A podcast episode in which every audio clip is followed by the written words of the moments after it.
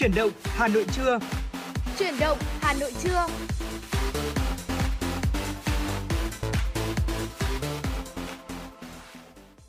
Xin kính chào quý vị thính giả. Quý vị và các bạn đang quay trở lại với chuyển động Hà Nội và bây giờ là khung giờ trưa của chương trình. Thưa quý vị, chuyển động Hà Nội trưa, chương trình của Đài Phát thanh và Truyền hình Hà Nội được phát sóng trên tần số FM 96 MHz. Đồng thời chương trình của chúng tôi cũng đang được phát trực tuyến trên trang web hanoionline.vn. Hãy giữ sóng và tương tác với chương trình thông qua số điện thoại 024 3773 6688 để chia sẻ những vấn đề quý vị quan tâm, chia sẻ với chúng tôi về chuyển động của Hà Nội một ngày qua quý vị nhé. Quý vị và các bạn có vấn đề quan tâm cần chia sẻ hoặc có mong muốn được tặng bạn bè người thân một tác phẩm âm nhạc yêu thích, một lời nhắn yêu thương, hãy tương tác với chúng tôi. Chúng tôi xin nhắc lại số điện thoại nóng của chương trình 024 3773 6688. Và mở đầu cho khung giờ trưa của truyền động Hà Nội ngày hôm nay, chúng tôi xin mời quý vị cùng đến với ca khúc Mùa hoa trở lại, một sáng tác của Vũ Minh Tâm thể hiện Khánh Linh.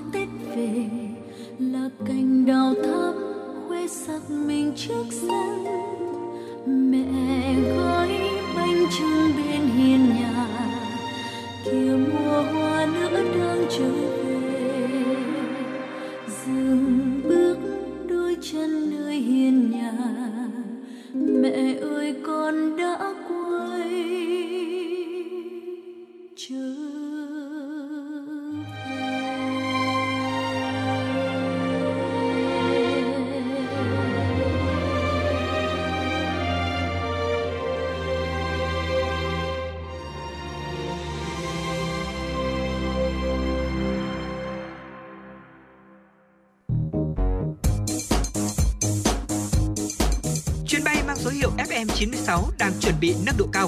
Quý khách hãy thắt dây an toàn, sẵn sàng trải nghiệm những cung bậc cảm xúc cùng FN96. Quý vị và các bạn đang quay trở lại với chuyển động Hà Nội trưa và đồng hành cùng với quý vị là Trọng Khương và Quốc Bảo. Ngay bây giờ thì chúng tôi muốn mời quý vị cùng dành thời gian lắng nghe một số thông tin thời sự đáng chú ý sau đây. Thưa quý vị, được tin vụ tai nạn đường sắt tại bang Odisha, Cộng hòa Ấn Độ xảy ra vào ngày mùng 2 tháng 6 khiến nhiều người dân thiệt mạng và bị thương.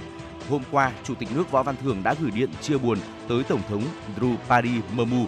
Thủ tướng Chính phủ Phạm Minh Chính đã gửi điện chia buồn tới Thủ tướng Narendra Modi. Trước đó, lực lượng cứu hộ ở Ấn Độ đang giáo diết tìm kiếm những người sống sót sau vụ tai nạn kinh hoàng liên quan đến ba đoàn tàu khiến hàng trăm người thiệt mạng, một trong những thảm họa đường sắt tồi tệ nhất mà đất nước Ấn Độ từng chứng kiến. Ít nhất 288 người được xác nhận đã thiệt mạng và hơn 1.000 người bị thương sau vụ va chạm giữa hai đoàn tàu chở khách và một đoàn tàu chở hàng ở Balasore, phía đông bang Odisha tối qua. Tuy nhiên, lực lượng cứu hộ dự đoán số người chết sẽ còn tăng thêm vì nhiều người được cho là vẫn mắc kẹt dưới các toa tàu bị lật. Vụ việc xảy ra vào lúc 19 giờ giờ địa phương ngày 2 tháng 6 khi tàu Howrah Superfast Express khởi hành từ Bangalore tới Howrah, Tây Bengal và chạm với tàu Coromandel Express đang từ Kolkata tới Chennai. Khoảng 10 đến 12 toa của một tàu đã bị trệch khỏi đường ray và đổ sang tuyến đường sắt bên cạnh. Tàu chở khách thứ hai đi hướng ngược lại đã đâm phải tàu trên, khiến ba toa bị trệch khỏi đường ray. Nguyên nhân của vụ tai nạn thảm khốc vẫn chưa được xác định. Thủ tướng Ấn Độ Narendra Modi đã tới hiện trường và cam kết hỗ trợ hết sức có thể cho các nạn nhân.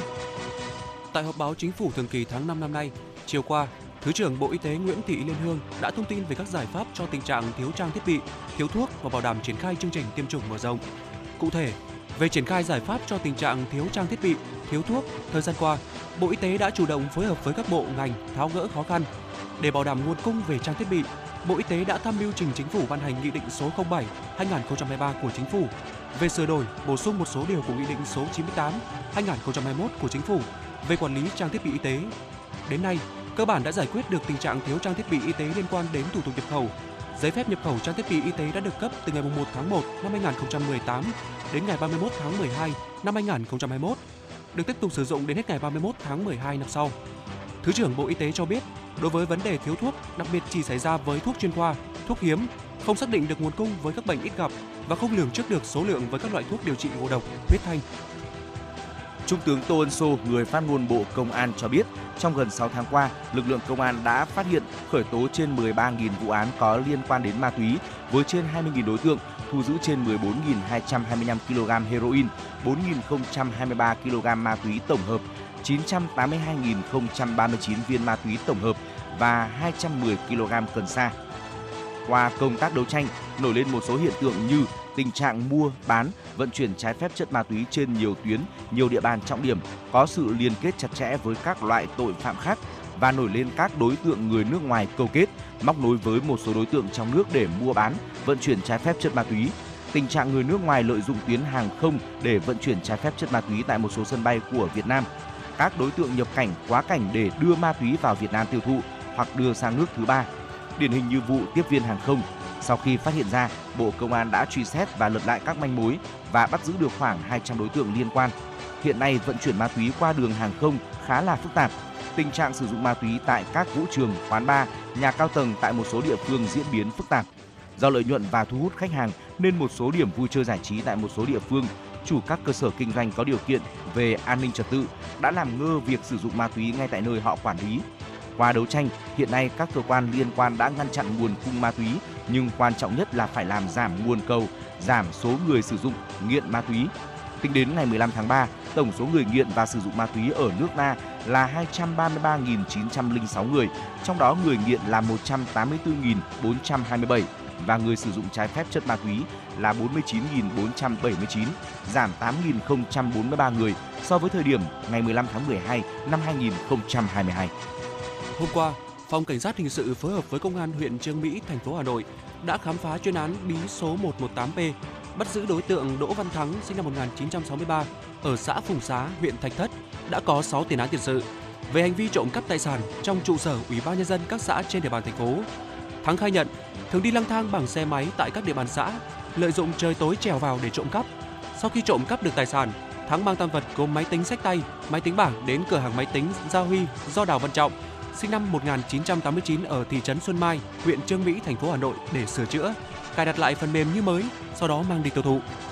Hiện cơ quan công an đã thu giữ tăng vật một máy tính nhãn hiệu Dell, 690.000 đồng tiền mặt, hai chiếc điện thoại di động, hai thanh đục bằng kim loại, đồng thời tiến hành điều tra mở rộng vụ việc. Quý vị và các bạn thân mến, đó là một số những thông tin thời sự đáng chú ý chúng tôi cập nhật gửi đến cho quý vị. Tiếp nối chương trình, xin mời quý vị hãy cùng dành thời gian đến với tiểu mục Thông điệp cuộc sống. Thưa quý vị thân mến, uh, có một câu nói như thế này, một câu nói vui vui như thế này. Khó khăn thì chẳng ai nhìn, phất lên một cái, 9.000 anh em. Ừ. Khi đối mặt với nghịch cảnh thì có người chọn cách thỏa hiệp, có người lại tìm được cách thăng hoa trong khó khăn. Sự khắc nghiệt của thời gian sẽ khiến cho chúng ta trưởng thành và mạnh mẽ hơn. Mặc cho cuộc sống còn vất vả, mong rằng quý vị sẽ ghi nhớ là ngày mai sẽ luôn là một ngày mới. Đừng bao giờ đánh mất hy vọng, ngay cả khi tuyệt vọng nhất. Bởi ngày mà quý vị vượt lên trên nghịch cảnh chính là ngày mà quý vị trưởng thành. Đời người có ba chùm chìa khóa, thiếu dù chỉ một, hạnh vận sẽ không thể khai thông. Và đó là những chìa khóa gì đây? Xin mời quý vị cùng lắng nghe nội dung chi tiết ngay sau đây. Chìa khóa thứ nhất, chấp nhận sự thật. Thưa quý vị, tại một ngôi chùa nhỏ trên núi, có một lão hòa thượng và một chú tiểu sống cùng nhau. Lão hòa thượng thì vẫn hay giảng dạy cho chú tiểu nghe về đạo lý làm người. Một ngày nọ, lão hòa thượng lão hòa thượng đưa cho chú tiểu một nắm hạt giống. Lão hòa thượng yêu cầu chú trồng hoa trong sân chùa, còn chú tiểu không cẩn thận làm hạt giống rơi vãi trên sân. Chú chưa kịp thu nhặt, trời bất chợt đổ cơn mưa. Chú tiểu đánh bất lực nhìn gió và mưa cuốn đi những hạt giống bay đi mất. Chú tiểu vì điều này mà âu sầu suốt cả mùa đông. Nào ngờ khi mùa xuân đến, trong sân chùa lại có trăm hoa đua sắc. Từ đó chú tiểu hiểu thêm được một đạo lý trong đời. Mọi sự tùy duyên, không nên miễn cưỡng mà nên thuận theo tự nhiên. Thưa quý vị, trong cuộc sống thì làm gì cũng có chuyện lúc nào cũng thuận buồm xuôi gió. Chúng ta vẫn luôn gặp phải với những điều nằm ngoài dự liệu của bản thân. Thay vì suốt ngày oán trách than vãn, chỉ bằng ta cứ khẳng khái mà chấp nhận sự thật. Hãy đón lấy sự thật bằng tâm thế bình thản và luôn giữ lấy nụ cười trên môi. Cuộc đời luôn có những điều làm chúng ta bất mãn, nhưng sau cơn mưa thì trời lại sáng. Thay vì oán trách để phí hoài năm tháng, bạn hãy cứ mạnh mẽ để tiến về phía trước. Và chiếc chìa khóa thứ hai chắc là phải nhờ anh Trọng Khương chia sẻ tới quý vị rồi ạ. Vâng thưa quý vị, chìa khóa thứ hai mà chúng tôi muốn nhắc đến ngày hôm nay đó là thay đổi đúng lúc. Kể cả có phải bỏ, có phải bò thì bạn cũng phải bò tới đích của con đường mà bạn đã chọn. Nhưng nếu bạn không thể đi tiếp được nữa, kiên trì khi ấy chưa chắc đã phải là giải pháp tối ưu. Cố gắng mà không thu được kết quả thì tốt nhất là quý vị và các bạn nên tính đến việc buông tay. Đừng để bản thân phải rơi vào cảnh đi đến đường cùng rồi mới chịu quay đầu làm lại. Trong thực tế, những nỗ lực vô ích đó chỉ khiến chúng ta hao tâm tổn sức. Từ bỏ không đồng nghĩa với thất bại. Đường nào thì cũng là đường. Khi quá khó khăn, bạn hãy thử chuyển hướng.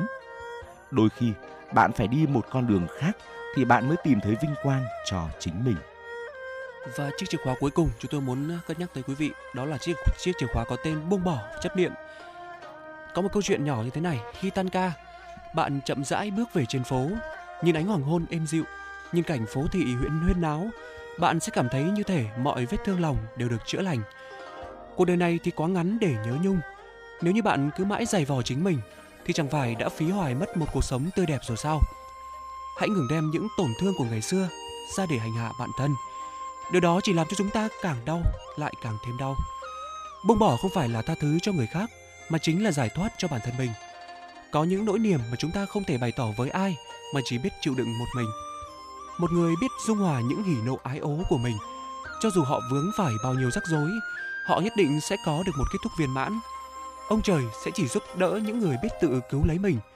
Cuộc sống không thuận theo ý mình thì hãy học cách chấp nhận sự thật. Nếu đã không còn nhìn thấy tương lai, bạn hãy thay đổi.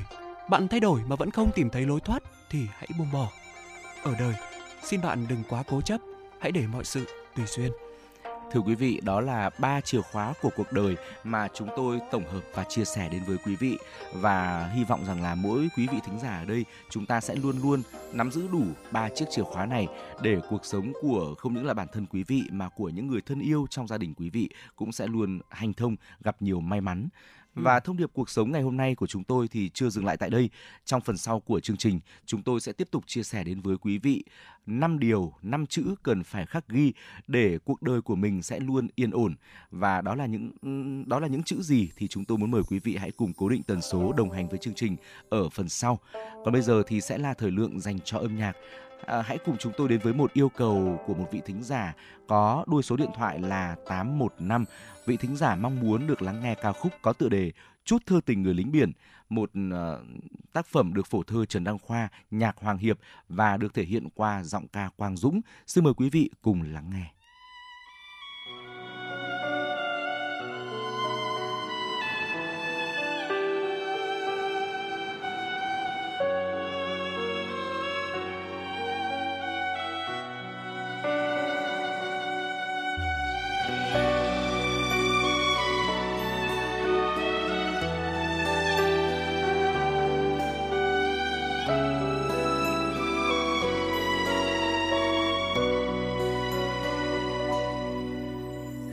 Chia tay, anh dạo trên bến cảng.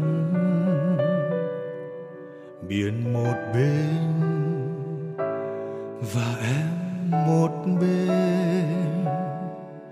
Biển ồn ào, em lại dịu êm anh như con tàu lắng sóng từ hai phía biển một bên và em một bên. Cho dấu mai đây, xa anh đèn thành phố. Anh đến buông neo, nơi thăm thẳm ánh sao trời anh vẫn thấy đời không lẽ loi một bên và em một bên. Đất nước gian lao chưa bao giờ bình yên. Cơn bão chưa ngừng trong tâm hồn biết bao người. Anh đứng gác trời khuya đào vắng.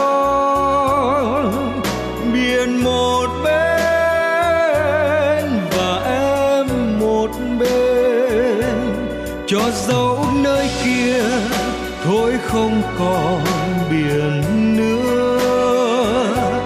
không có em yêu, anh chỉ còn với cỏ.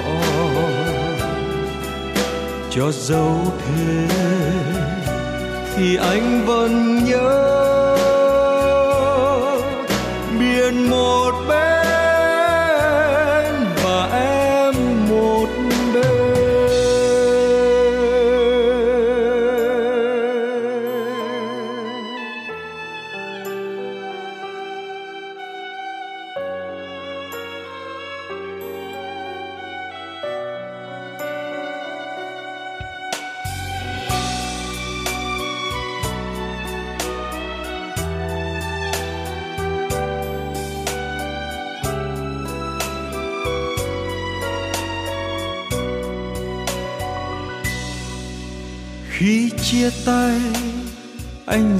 trên bến cảng.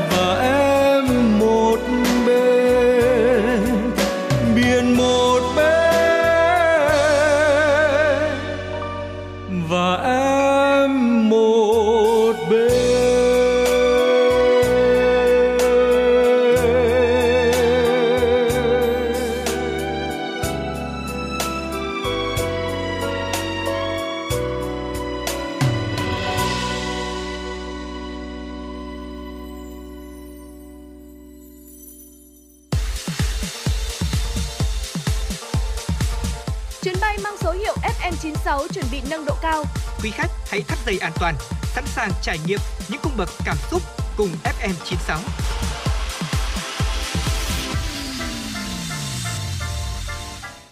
Quý vị thính giả đang quay trở lại với chuyển động Hà Nội trưa.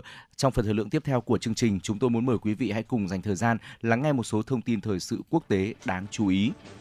Thưa quý vị, biến đổi khí hậu làm tăng khả năng xảy ra những đợt nắng nóng kỷ lục bởi hiện tượng El Nino gây hậu quả nghiêm trọng ở nhiều quốc gia.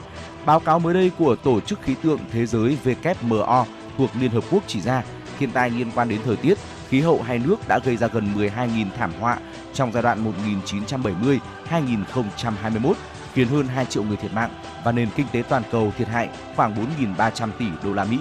Các nước đang phát triển ghi nhận hơn 90% số ca tử vong được báo cáo trên toàn thế giới, cùng với 60% thiệt hại kinh tế do các hiện tượng khí hậu và thời tiết khắc nghiệt.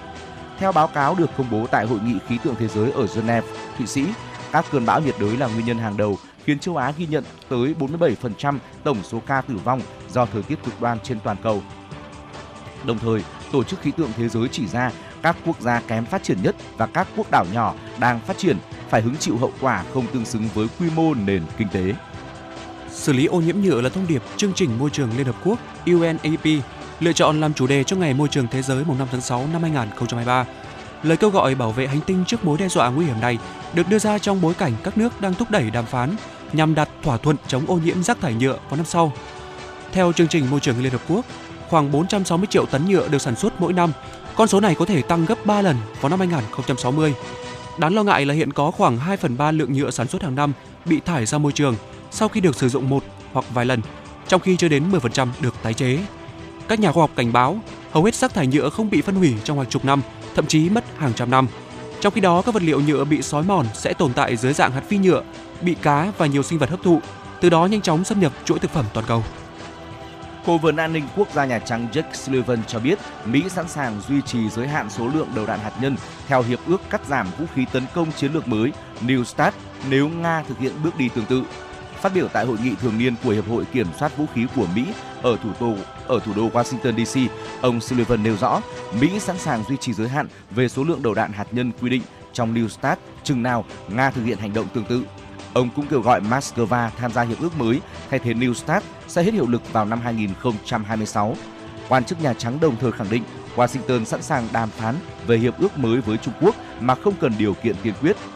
Nga và Mỹ ký New START năm 2010. Theo thỏa thuận này, Nga và Mỹ có trách nhiệm trao đổi dữ liệu toàn diện, bao gồm số lượng và các đặc tính của hệ thống vũ khí 6 tháng một lần. Hai nước cam kết cắt giảm kho vũ khí chiến lược xuống còn không quá 1.550 đầu đạn hạt nhân chiến lược và 700 tên lửa đạn đạo xuyên lục địa ICBM, tên lửa đạn đạo tầm ngắn SLBM, máy bay ném bom hạng nặng TB. Tháng 2 năm 2021, Nga và Mỹ gia hạn hiệp ước thêm 5 năm. Tập đoàn Meta cho biết sẽ bắt đầu thử nghiệm hạn chế một số người dùng và nhà xuất bản xem hoặc chia sẻ một số nội dung tin tức trên các trang mạng xã hội Facebook và Instagram ở Canada. Theo thông báo của Meta, thời gian thử nghiệm sẽ kéo dài vài tuần. Những người dùng ở Canada trong diện thử nghiệm sẽ nhận được thông báo nếu cố chia sẻ nội dung tin tức. Meta triển khai thử nghiệm trên sau khi chính phủ Canada hồi tháng 4 năm ngoái đề xuất đạo luật tin tức trực tuyến, trong đó có quy định các nền tảng như Facebook và Google phải đàm phán thỏa thuận thương mại và trả tiền nội dung tin tức cho các nhà xuất bản tin tức. Meta cảnh báo sẽ chặn các nội dung tin tức trên nền tảng của họ ở Canada nếu dự luật trên được thông qua mà không sửa đổi một số nội dung. Quý vị và các bạn thân mến, đó là một số những thông tin thời sự quốc tế đáng chú ý chúng tôi cập nhật gửi đến cho quý vị. Tiếp nối chương trình, chúng tôi muốn mời quý vị quay trở lại với không gian âm nhạc. Hãy cùng chuyển động Hà Nội lắng nghe ca khúc có tựa đề Nếu em được chọn lựa, một sáng tác của nhạc sĩ Thái Thịnh qua phần thể hiện của giọng ca Phượng Vũ. Xin mời quý vị cùng lắng nghe.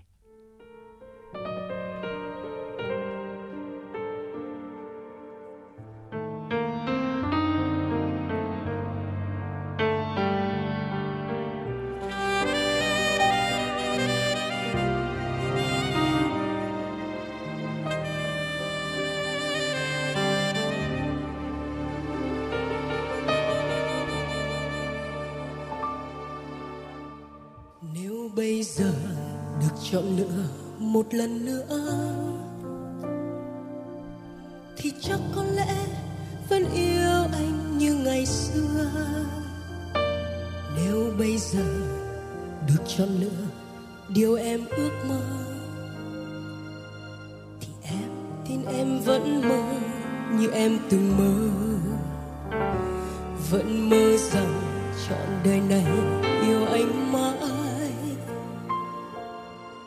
dù có tiếc nuối những đắng cay trong ngày mai, vẫn mơ rằng chọn đời này em trao đến ai. Thì tình yêu trong em sẽ mãi không bao giờ phai.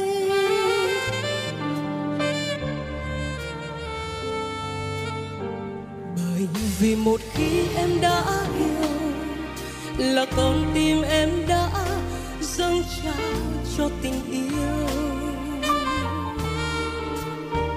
Dù đường tình yêu muôn khó khăn, và đôi khi em biết em không được may mắn. Chẳng cần bận tâm hay nghĩ suy mình hy sinh cho ai đó sẽ được những gì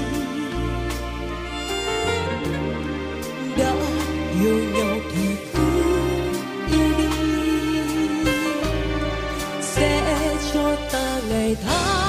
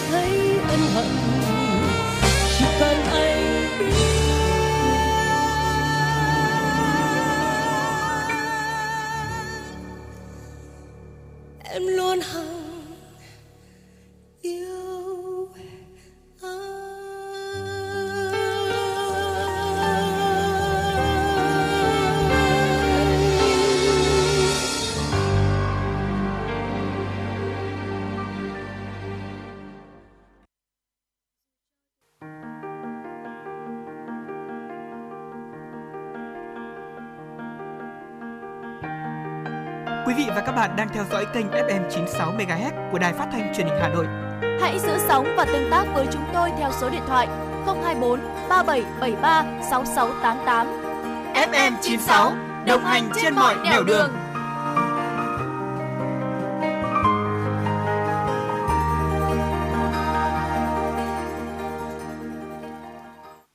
Quý vị và các bạn đang quay trở lại với chuyển động Hà Nội trưa và trong phần thời lượng tiếp theo của chương trình như đã chia sẻ vừa rồi thì chúng tôi sẽ tiếp tục mời quý vị cùng đến với thông điệp cuộc sống. Thưa quý vị thân mến, hãy học cách chấp nhận mọi bất hạnh trong cuộc sống, tin tưởng vào bản thân, đừng vì cơm đời khó ăn mà không dám nấu. Quý vị và các bạn đôi khi phải nếm trải sự đau khổ trong cuộc đời thì mới có thể trưởng thành. Và khi mà chúng ta trưởng thành rồi, gặp qua nhiều người, trải qua nhiều điều rồi thì quý vị nhất định sẽ hiểu ra thứ bản thân cần nắm chặt là gì cũng như thứ bản thân cần buông bỏ là gì. Có 5 thứ chúng ta nên hiểu ra càng sớm càng tốt. Xin mời quý vị hãy cùng lắng nghe nội dung chi tiết ngay sau đây. Điều đầu tiên, cảm xúc phải kiềm. Khi bạn không thể kiểm soát được cảm xúc, nó sẽ quay ngược lại cắn trả bạn. Người sáng suốt luôn học được cách khiến bản thân tâm bình, khí hòa trong mọi tình huống. Trong tâm lý học, có một hiệu ứng ngựa hoang rất nổi tiếng.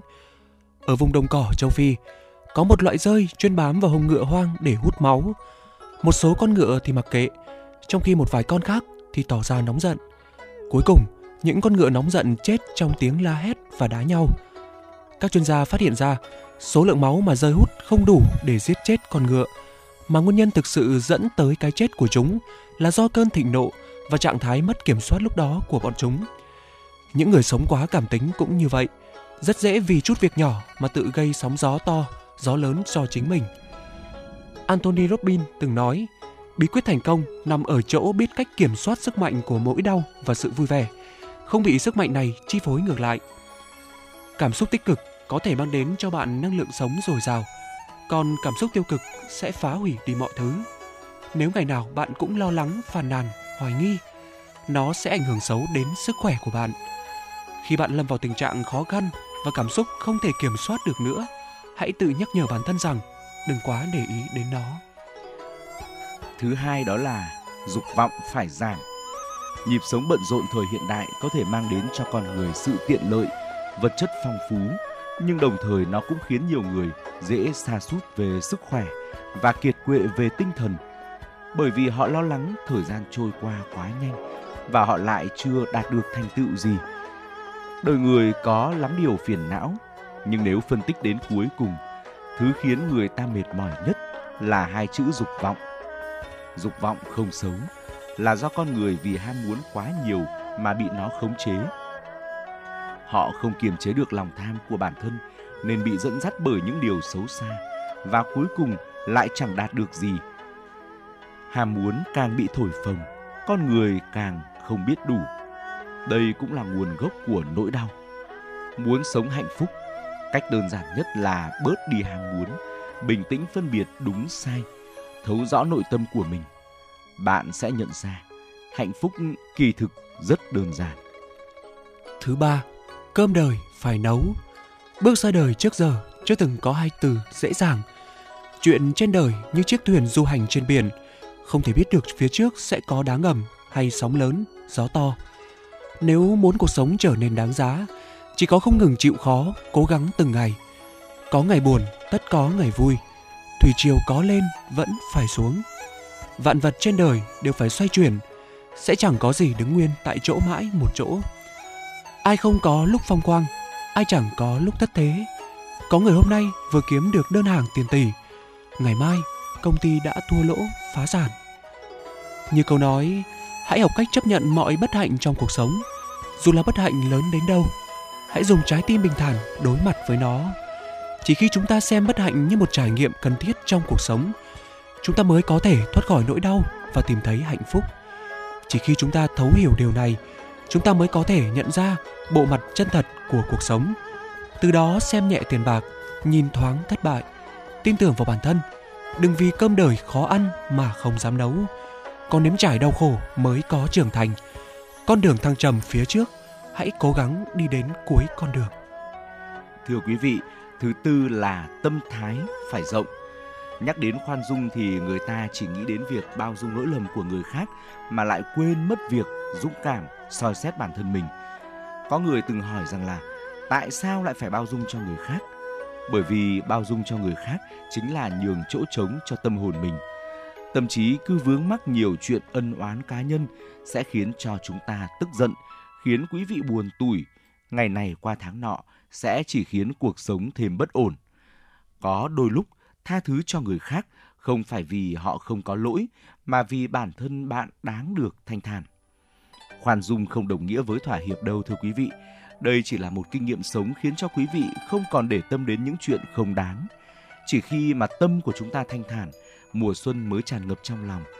Dù đối mặt với những điều ác ý, quý vị cũng có thể đủ nghị lực tiến lên. Hãy xem những hòn đá cản đường do người khác ném ra sẽ là bước đệm cho chính mình.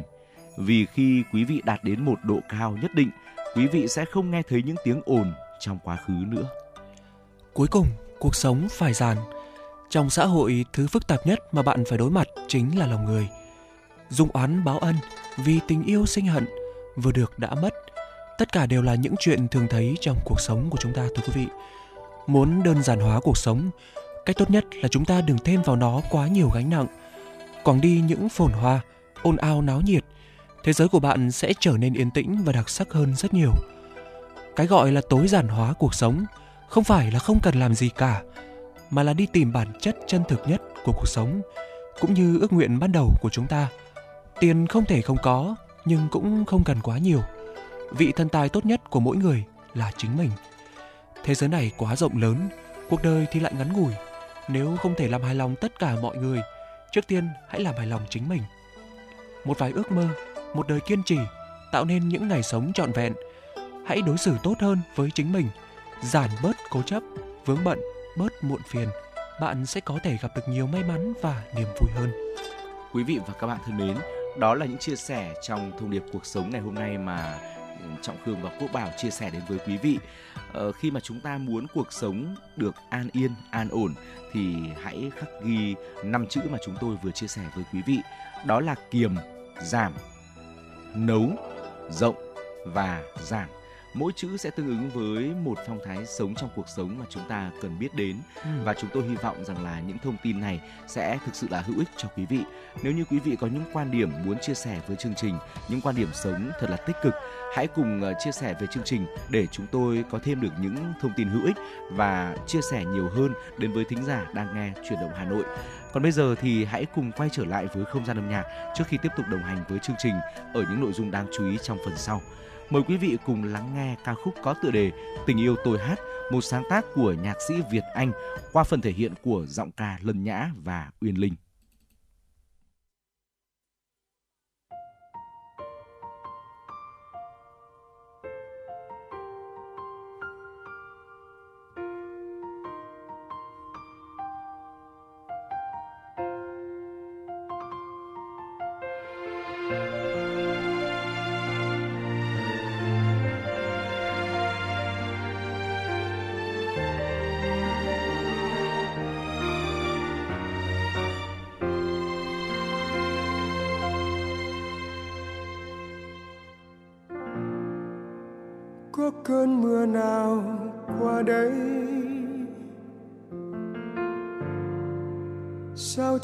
Trong xanh là thế. Giá như em còn bên tôi. Giá như tôi đừng lặng lẽ.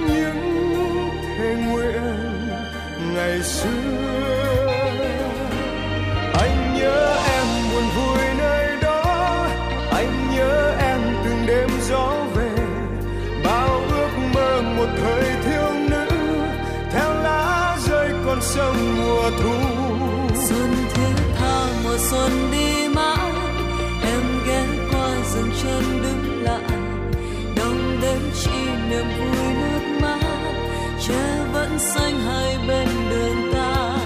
Theo gió qua miền quê hoang vắng cho tiếng dương cầm đêm chết lặng. Em có nghe tình yêu tôi hát, khi nắng xôn xao trên hàng cây.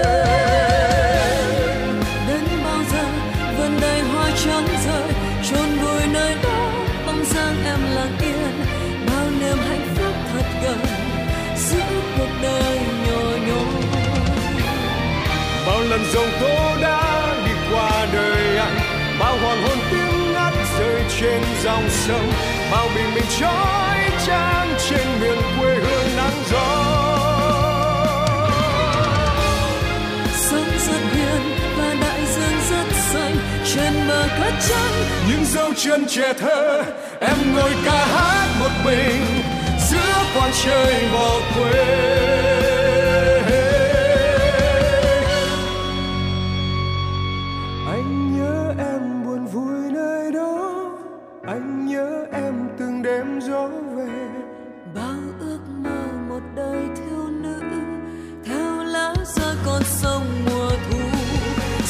thiết tha mùa xuân đi mãi. Em ghé qua dừng chân đứng lại năm đêm chi niềm vui nước mắt. Che vẫn xanh hai bên đường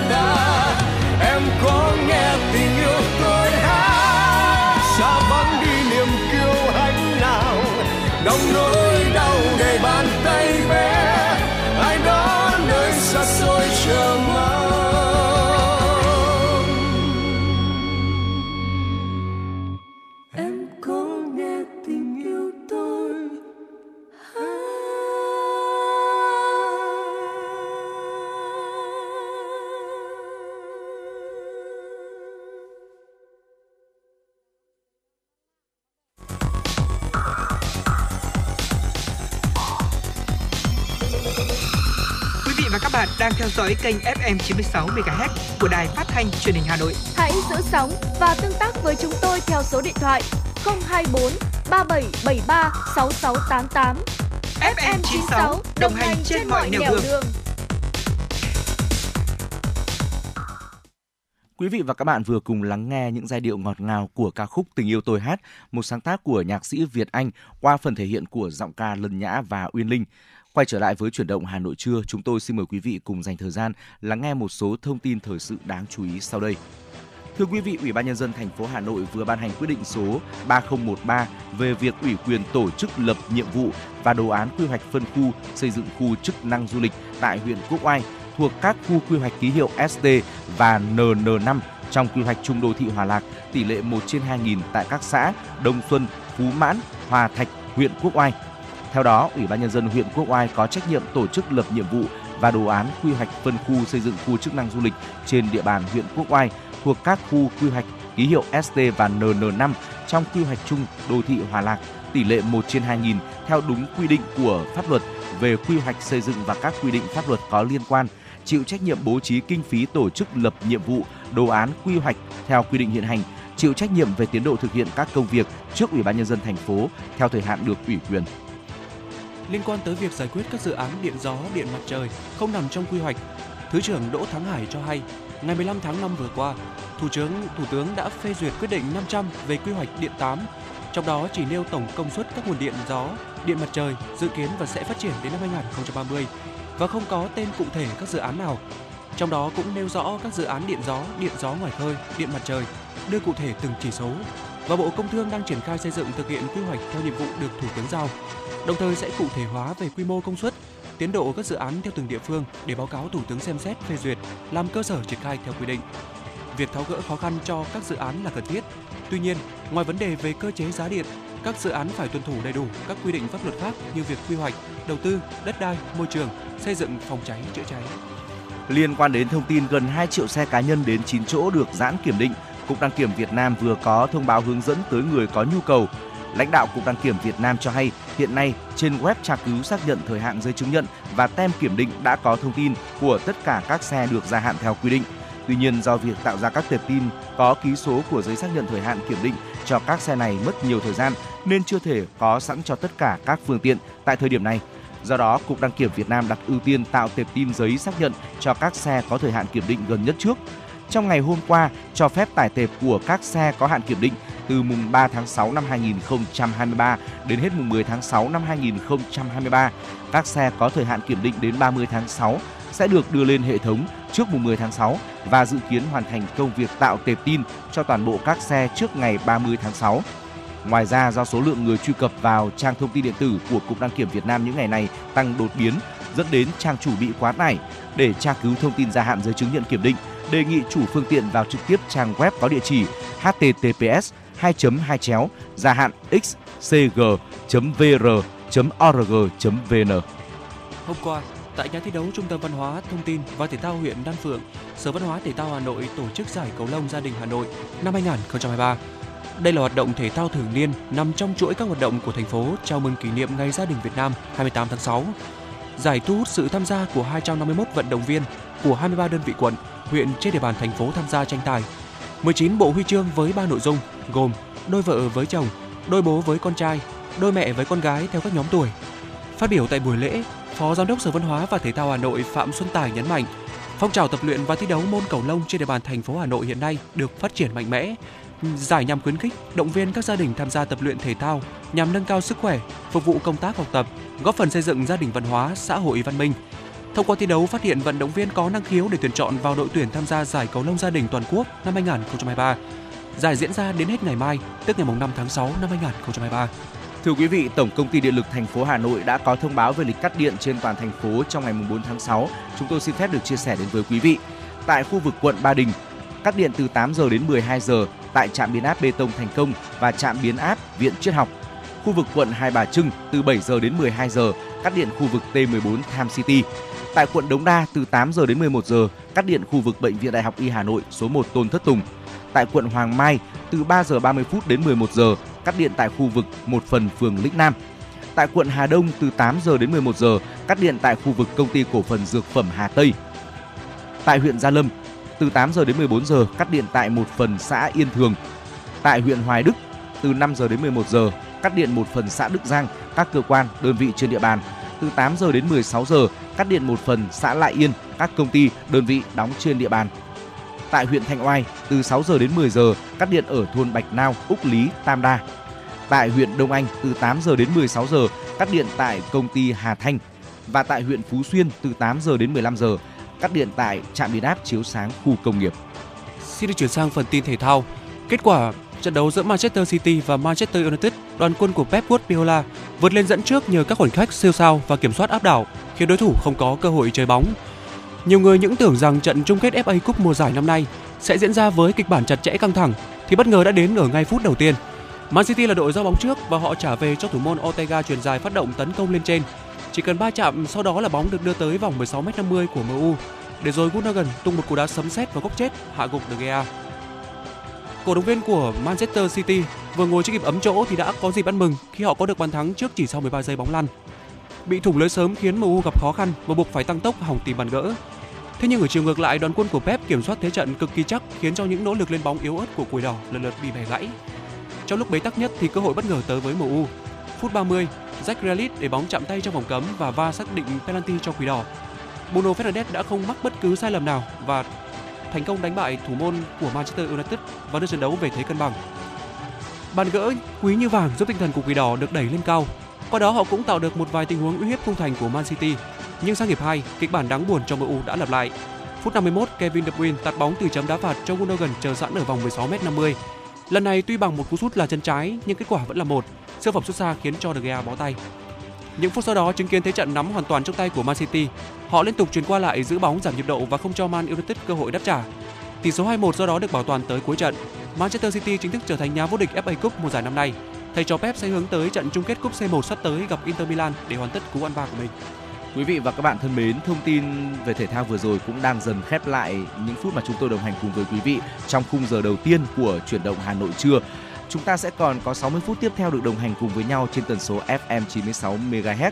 Đừng rời sóng thưa quý vị, chúng tôi sẽ quay trở lại sau khi phát tặng cho quý vị một giai điệu âm nhạc và đây cũng là một yêu cầu về âm nhạc đến từ bạn Nguyễn Doãn Dũng gửi tặng cho bạn có nickname là Linh Em. Ca khúc có tựa đề Chim quý trong lồng, một sáng tác của cây ICM qua phần thể hiện của giọng ca Văn Mai Hương. Xin mời quý vị cùng lắng nghe ca khúc này.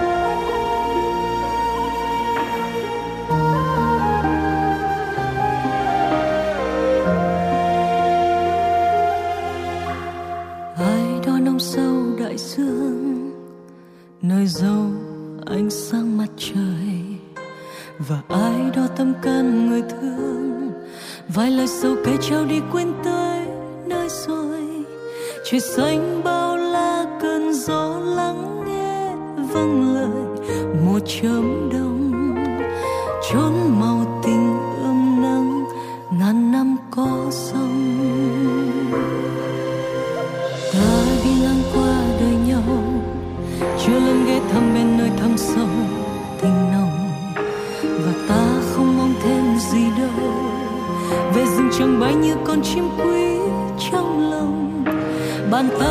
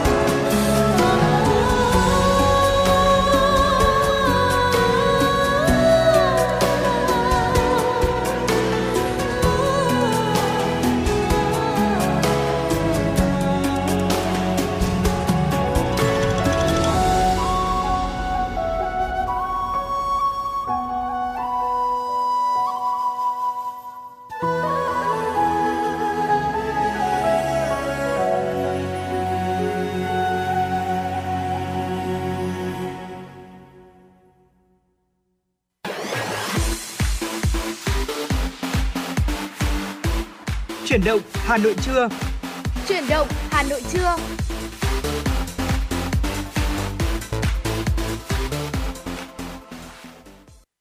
Quý vị và các bạn đang tiếp tục đồng hành với chuyển động Hà Nội trưa, phát trên sóng FM tần số 96 MHz của Đài Phát thanh và Truyền hình Hà Nội.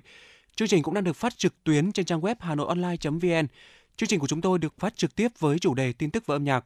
Hãy giữ sóng và tương tác với chúng tôi qua số điện thoại nóng của chương trình 024 3773 6688. Quý vị và các bạn có vấn đề quan tâm cần chia sẻ hoặc có mong muốn được tặng bạn bè người thân một tác phẩm âm nhạc yêu thích, một lời nhắn yêu thương, hãy tương tác với chúng tôi. Xin được nhắc lại số điện thoại nóng của chương trình 024 3773 6688. Ngay bây giờ, xin mời quý vị cùng đến với một số tin tức cập nhật đáng chú ý. Sáng nay tại phủ Chủ tịch, Thủ tướng Chính phủ Phạm Minh Chính chủ trì lễ đón trọng thể Thủ tướng Australia Anthony Albanese thăm chính thức Việt Nam từ ngày mùng 3 đến mùng 4 tháng 6 theo nghi thức dành cho người đứng đầu chính phủ nước ngoài thăm chính thức Việt Nam. Trong không khí trang nghiêm, hai nhà lãnh đạo cùng bước tới chào quốc kỳ hai nước. Thủ tướng Phạm Minh Chính mời Thủ tướng Australia Anthony Albanese duyệt đội danh dự Quân đội Nhân dân Việt Nam. Hai thủ tướng giới thiệu cho nhau các thành viên đoàn đại biểu cấp cao hai nước dự lễ đón. Kết thúc lễ đón chính thức, Thủ tướng Phạm Minh Chính và Thủ tướng Australia Anthony Albanese trở lại bục danh dự cùng chứng kiến phần diễu binh chào mừng của đội danh dự Quân đội Nhân dân Việt Nam. Sau đó, hai thủ tướng di chuyển tới trụ sở chính phủ để tiến hành hội đàm. Đây là chuyến thăm chính thức đầu tiên của Thủ tướng Australia Anthony Albanese tới Việt Nam kể từ khi nhậm chức và chỉ hai tháng sau chuyến thăm cấp nhà nước tới Việt Nam của toàn quyền Australia David Hurley, thể hiện sự coi trọng của Australia trong quan hệ với Việt Nam sau 50 năm hai nước thiết lập quan hệ ngoại giao 1973-2023. Sáng nay, Bộ Tài nguyên và Môi trường phối hợp với tỉnh Nghệ An tổ chức lễ phát động quốc gia tuần lễ biển đảo Việt Nam. Tháng hành động vì môi trường hưởng ứng Ngày Môi trường Thế giới, Ngày Đại dương Thế giới tại thị xã Cửa Lò thuộc tỉnh Nghệ An. Phát biểu tại lễ phát động, Bộ trưởng Bộ Tài nguyên và Môi trường Đặng Quốc Khánh cho biết, một lần nữa giải pháp cho ô nhiễm nhựa với trọng tâm thực hiện chiến dịch chống ô nhiễm nhựa tiếp tục được lựa chọn là chủ đề của Ngày Môi trường Thế giới năm nay. Thông điệp này cùng với chủ đề Hành tinh đại dương, thủy triều đang thay đổi của Ngày Đại dương Thế giới đã truyền tải mạnh mẽ thông điệp cùng xây dựng lối sống bền vững, hài hòa với thiên nhiên, nhấn mạnh vai trò của đại dương, cuộc sống của nhân loại phụ thuộc vào đại dương, nhân loại càng cần chung tay hành động bảo vệ đại dương cũng như toàn bộ hành tinh xanh của chúng ta. Người đứng đầu Bộ Tài nguyên và Môi trường kêu gọi các bộ ngành, cơ quan đoàn thể ở trung ương, chính quyền địa phương, các tổ chức, cá nhân và doanh nghiệp có những hành động thiết thực để giải quyết các vấn đề ô nhiễm chất thải nhựa, góp phần bảo vệ môi trường, bảo vệ biển và đại dương, đại dương, khai thác sử dụng bền vững tài nguyên biển và hải đảo, về việc dư luận lại dấy lên lo ngại tình trạng thiếu sách giáo khoa, nhất là sách giáo khoa những lớp đầu tiên thay sách như lớp 4, 8, 11, tại buổi họp báo chính phủ thường kỳ tháng 5 năm 2023 diễn ra chiều qua, Thứ trưởng Bộ Giáo dục và Đào tạo Hoàng Minh Sơn cho biết, về thiếu sách giáo khoa này, nguyên nhân một phần do các địa phương năm nay chọn sách chậm, một phần chờ phê duyệt giá ở một vài địa phương. Đến nay, các địa phương đã phê duyệt đầy đủ các loại sách, Thứ trưởng Bộ Giáo dục và Đào tạo Hoàng Minh Sơn cho biết, Bộ đã nhiều lần làm việc với nhà xuất bản giáo dục để cùng tháo gỡ khó khăn nội bộ, cùng với việc chỉ đạo xây dựng kế hoạch, trước hết là sách các năm trước, không phải sách mới, sách cho các lớp khác đã chủ động in ấn trước và cơ bản đã hoàn thành. Riêng sách dành cho lớp 4, 8, 11 đều là sách mới. Đến ngày mùng 2 tháng 6 đã tổ chức mở thầu việc in gần 80% số sách, còn khoảng 20% trên cơ sở các địa phương đã báo về đầy đủ để nhà xuất bản giáo dục lên kế hoạch tổ chức in. Trong tháng 6 sẽ in đủ 80% và tiếp tục sẽ in hoàn thành để kịp cho năm học mới, đủ sách cho các khối lớp 4, 8, 11. Như vậy sẽ hoàn thành đủ sách cho phổ thông. Thưa quý vị, logistics là cơ hội lớn cho các nhà khởi nghiệp trẻ. Đó là nhận định của ông Trần Thanh Hải, Phó Cục trưởng Cục xuất nhập khẩu thuộc Bộ Công Thương tại tọa đàm sinh viên khởi nghiệp cùng logistics do mạng lưới câu lạc bộ logistics sinh viên Việt Nam tổ chức hơn 300 sinh viên của 20 trường đại học trên địa bàn thành phố Hà Nội đã tới tham dự. Với mục đích làm rõ thuận lợi, thách thức, tiết động lực khởi nghiệp ở lĩnh vực logistics, tiến sĩ Võ Trí Thành, Viện trưởng Viện Nghiên cứu Chiến lược, Thương hiệu và Cạnh tranh chia sẻ, hiện nay tổng kim ngạch xuất nhập khẩu của Việt Nam đang ở mức cao, tạo ra nhiều cơ hội khởi nghiệp trong lĩnh vực liên quan. Logistics gắn với chuyển đổi số là một trong những chủ đề nóng, rất cần sự sáng tạo và đổi mới của thế hệ trẻ, tạo sự phát triển bền vững của nền kinh tế, trong khuôn khổ tọa đàm đã diễn ra phiên tranh biện sôi nổi với chủ đề Sinh viên nên khởi nghiệp hay đi làm thuê, giữa sinh viên trường Đại học Ngoại thương và trường Đại học Kinh tế Quốc dân, và chủ đề khởi nghiệp ngành logistics có dành cho sinh viên, giữa sinh viên trường Đại học Công nghệ Giao thông Vận tải và trường Đại học Phenica. Quý vị và các bạn thân mến, đó là một số những thông tin thời sự đáng chú ý chúng tôi cập nhật gửi đến cho quý vị. Xin mời quý vị cùng quay trở lại với không gian âm nhạc trước khi tiếp tục đồng hành với chúng tôi ở phần sau của chương trình. Mời quý vị cùng lắng nghe ca khúc có tựa đề Hà Nội mùa lá bay, một sáng tác của nhạc sĩ Hữu Xuân qua phần thể hiện của giọng ca Ngọc Tân.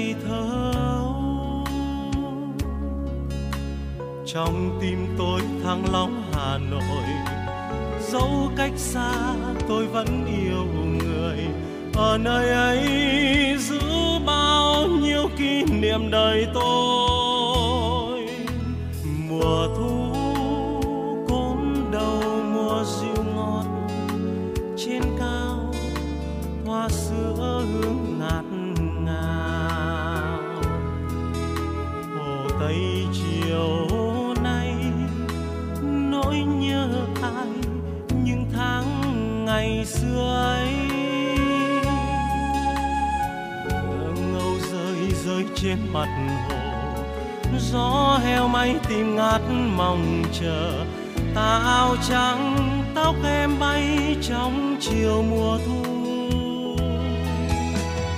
Ôi, mùa thu mùa thu, hà nội, trời xanh trong chẳng đâu hoa lá bay trong chiều thu lá bay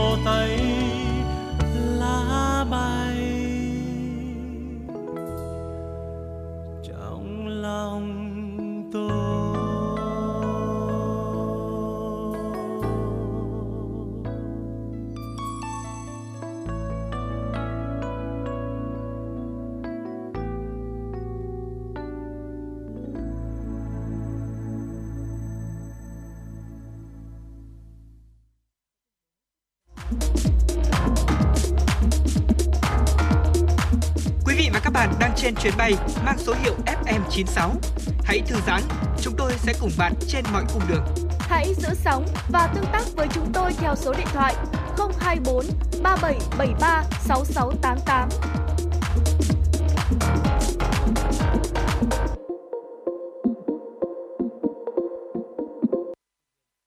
Tiếp nối chương trình là một số thông tin thời sự đáng chú ý nữa chúng tôi muốn cập nhật gửi đến cho quý vị. Xin mời quý vị cùng lắng nghe.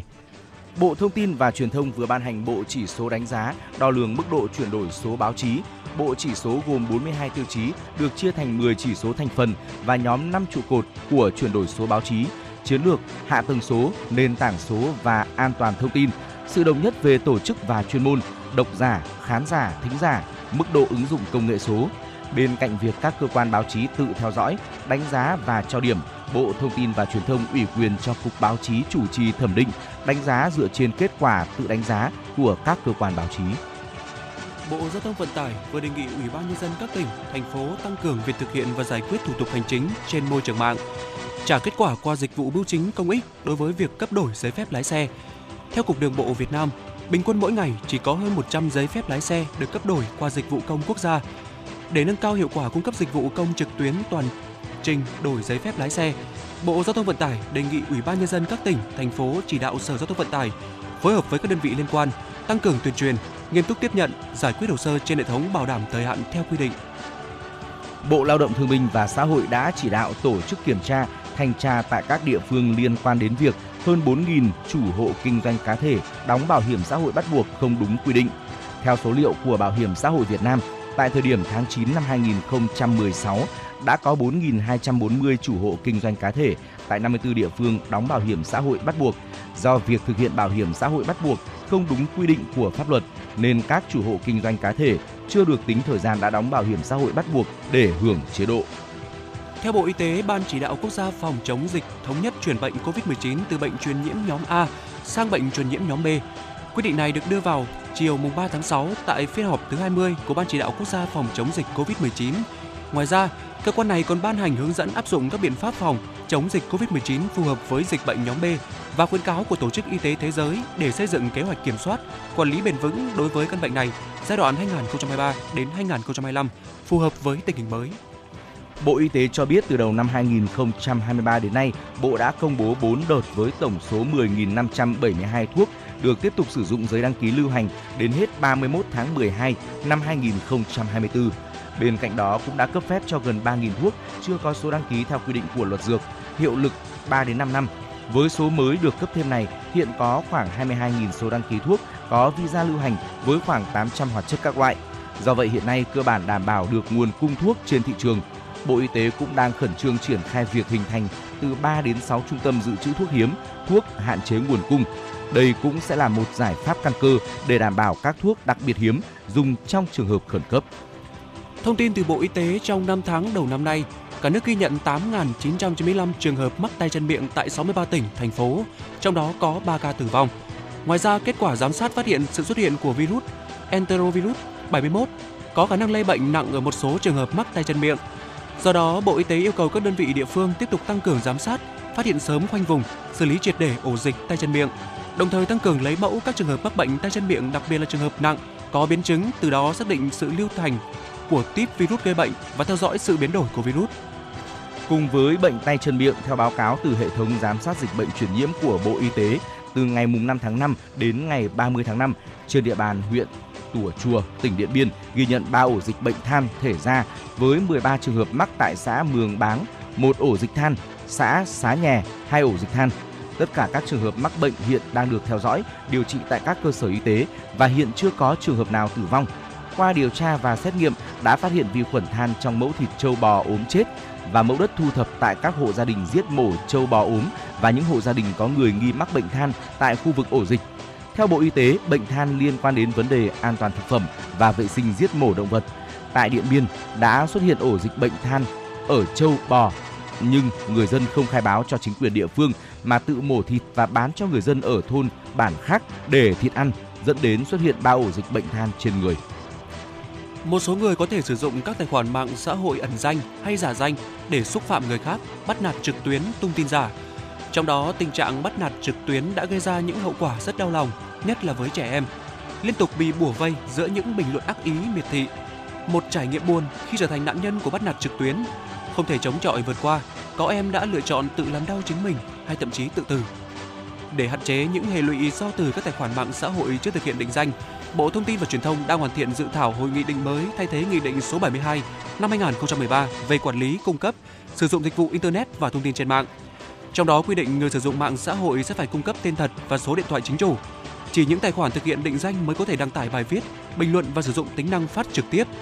Dự kiến nghị định mới thay thế nghị định số 72 năm 2013 về quản lý cung cấp sử dụng dịch vụ internet và thông tin trên mạng sẽ được Bộ Thông tin và Truyền thông trình chính phủ ban hành vào cuối năm nay. Quý vị và các bạn thân mến, đó là những thông tin thời sự cập nhật đáng chú ý chúng tôi gửi đến cho quý vị. Tiếp nối chương trình hãy quay trở lại với không gian âm nhạc. Mời quý vị cùng đến với giọng ca Vũ Thắng Lợi và nghệ sĩ ưu tú Mai Hoa với ca khúc có tựa đề Đất và Người, một sáng tác của nhạc sĩ Trọng Đài. Sau ca khúc này chúng tôi sẽ quay trở lại tiếp tục đồng hành với quý vị.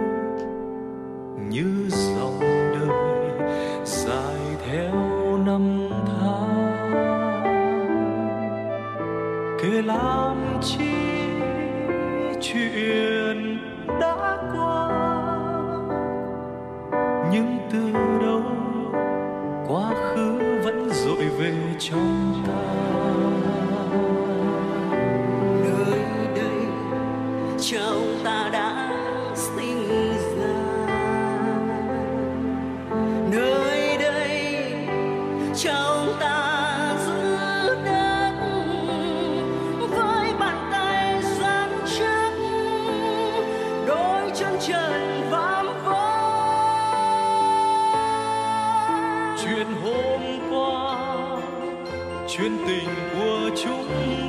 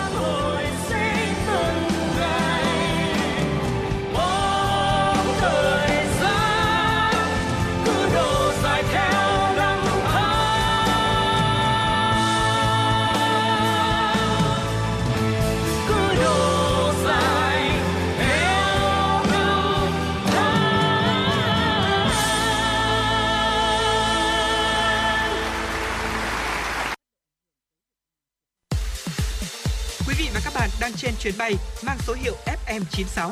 Hãy thư giãn, chúng tôi sẽ cùng bạn trên mọi cung đường.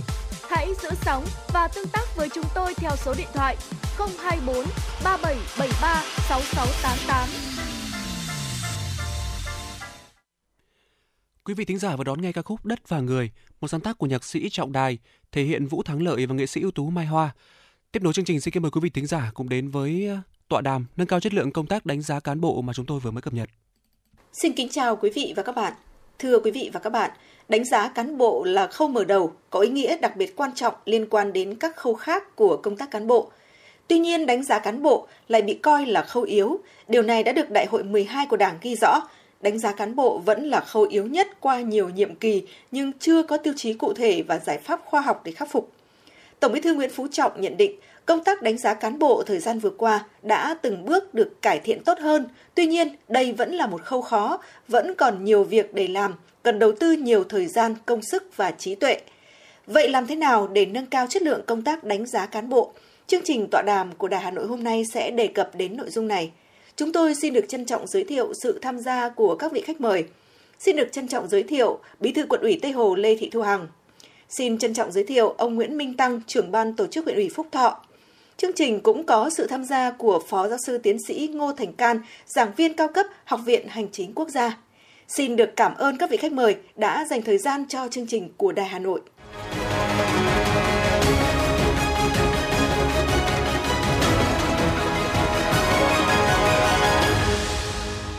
Dạ vâng, thưa Phó Giáo sư Tiến sĩ Ngô Thành Can, có thể nói qua thực tiễn thì chúng ta thấy rằng đánh giá cán bộ vẫn là một khâu khó.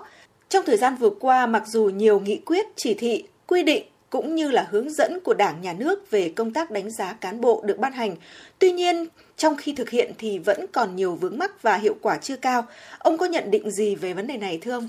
Chúng ta phải khẳng định từ xưa đến nay, Đảng và Nhà nước ta đều quan tâm đến cái phần này cả. Cái thứ nhất chúng ta khẳng định luôn, đấy là một loạt những cái văn bản đấy, đề cập đến các khâu của công tác cán bộ đã được ban hành từ những cái uh, tổ chức uh, lớn nhất đấy, đến những cái uh, tổ chức bên dưới đấy, đều đã triển khai và thực hiện. Cái thứ hai đấy, với những cái quy định và tiêu chí trong đánh giá đấy, đã giúp chúng ta hoàn thiện cái hệ thống đánh giá này để làm sao mà chúng ta sử dụng được đánh giá được đúng cái đội ngũ cán bộ hiện có và đặc biệt ở đây thì chúng tôi hay lưu ý là uh, từng cán bộ đảng viên soi vào những tiêu chuẩn, tiêu chí đấy, cách thức thực hiện đấy để mà biết mình, nhìn lại mình đánh giá, xem xét và đối với những cái ờ, người xung quanh mình để có chiều hướng phấn đấu. Một cái điều thứ ba mà chúng ta ờ, khẳng định ở trong cái ờ, thành công đợt vừa rồi đấy là tính phổ quát tính dân chủ và tính tham gia rộng rãi của người dân. Ở đây chúng tôi thấy có một vài cái khuyết điểm hoặc là cái nhược điểm mà chúng ta cũng thấy còn tồn tại. Đấy, tuy nhiên thì phải khẳng định là những cái uh, thành công lớn vừa rồi là chúng ta có thể xem xét đánh giá cao trong cái công tác à, đánh giá cán bộ vừa qua. Dạ vâng, vì đánh giá cán bộ là đánh giá con người, đó là một tổng thể bao gồm rất nhiều nội dung về phẩm chất đạo đức, năng lực công tác cũng như là thái độ làm việc vân vân. Bản chất con người thì luôn thể hiện một cách đa dạng, phức tạp và khó xác định. Có những nội dung là thuộc tính bên trong rất là khó định lượng. Do vậy trong thực tế thì có một bộ phận cán bộ nghĩ khác, nói khác và làm khác. Nhiều ý kiến nhận định cái khó của đánh giá cán bộ là làm sao đánh giá đúng thực chất. Ý kiến của ông về vấn đề này thưa ông? Chúng ta có thể nhận xét thế này. À, các nền công vụ họ cũng đều đưa ra những cái tiêu chí để đánh giá thì thường bao giờ cũng tập trung vào những cái hai mảng cơ bản. Một là công việc hai là con người đấy trong công việc. Đấy, nghĩa là họ vẫn xoay trong công việc. Đấy, để làm sao tôi đánh giá anh đúng đấy, với những cái phẩm chất và những cái năng lực của anh để tôi sử dụng được anh vào trong công việc để tôi đào tạo bồi dưỡng bổ nhiệm luân chuyển hoặc có những chính sách cán bộ cũng như khen thưởng kỷ luật. Đấy, thì vừa rồi chúng ta cũng đã à, đưa ra một loạt những cái à, tiêu chuẩn này. À, tiêu chuẩn này thể hiện ở trong luật cán bộ công chức. Tiêu chuẩn này thể hiện ở trong các quy định, à, các văn bản của các đoàn thể đấy, và trong các nghị định à, của của nhà nước của chính phủ. Đấy, thì à, ở đây chúng ta thấy à, có một cái phần là thế này. À, trước hết về bao quát ý, thì nó đã đáp ứng được cái tiêu chí để đánh giá một con người trong công việc tức là anh đó đang thực thi công vụ như thế nào ngày trước thì đảng cũng bao giờ cũng lấy một cái câu à, lấy kết quả lấy năng suất làm thước đo để đánh giá cán bộ. Đấy, thì cái này chúng ta cũng đã tập trung. Tuy nhiên ý, phải nói rằng là phần này cũng cần phải hoàn thiện thêm. Bên cạnh đó ấy, thì chúng ta thấy là một số những cái ờ, tiêu chí về trong triển khai thực thi thì cũng cần phải hoàn thiện thêm ờ, trong cái ờ, đánh giá này. Mặc dù chúng ta thấy rằng là đánh giá một con người thì nó cũng có nhiều những cái vấn đề khó khăn. Bởi vì trong đánh giá này những cái phần mà chúng ta thấy rằng cái tính chủ quan và tính khách quan liên quan đến nhau. Với một cái à, người này thì chúng tôi thường có cảm tình hơn người khác. Dạ đấy thì do đó mà những cái phần này chúng ta phải à, khắc phục thêm để hoàn thiện hệ thống này. Dạ vâng, xin được cảm ơn chia sẻ của Phó Giáo sư Tiến sĩ Ngô Thành Can.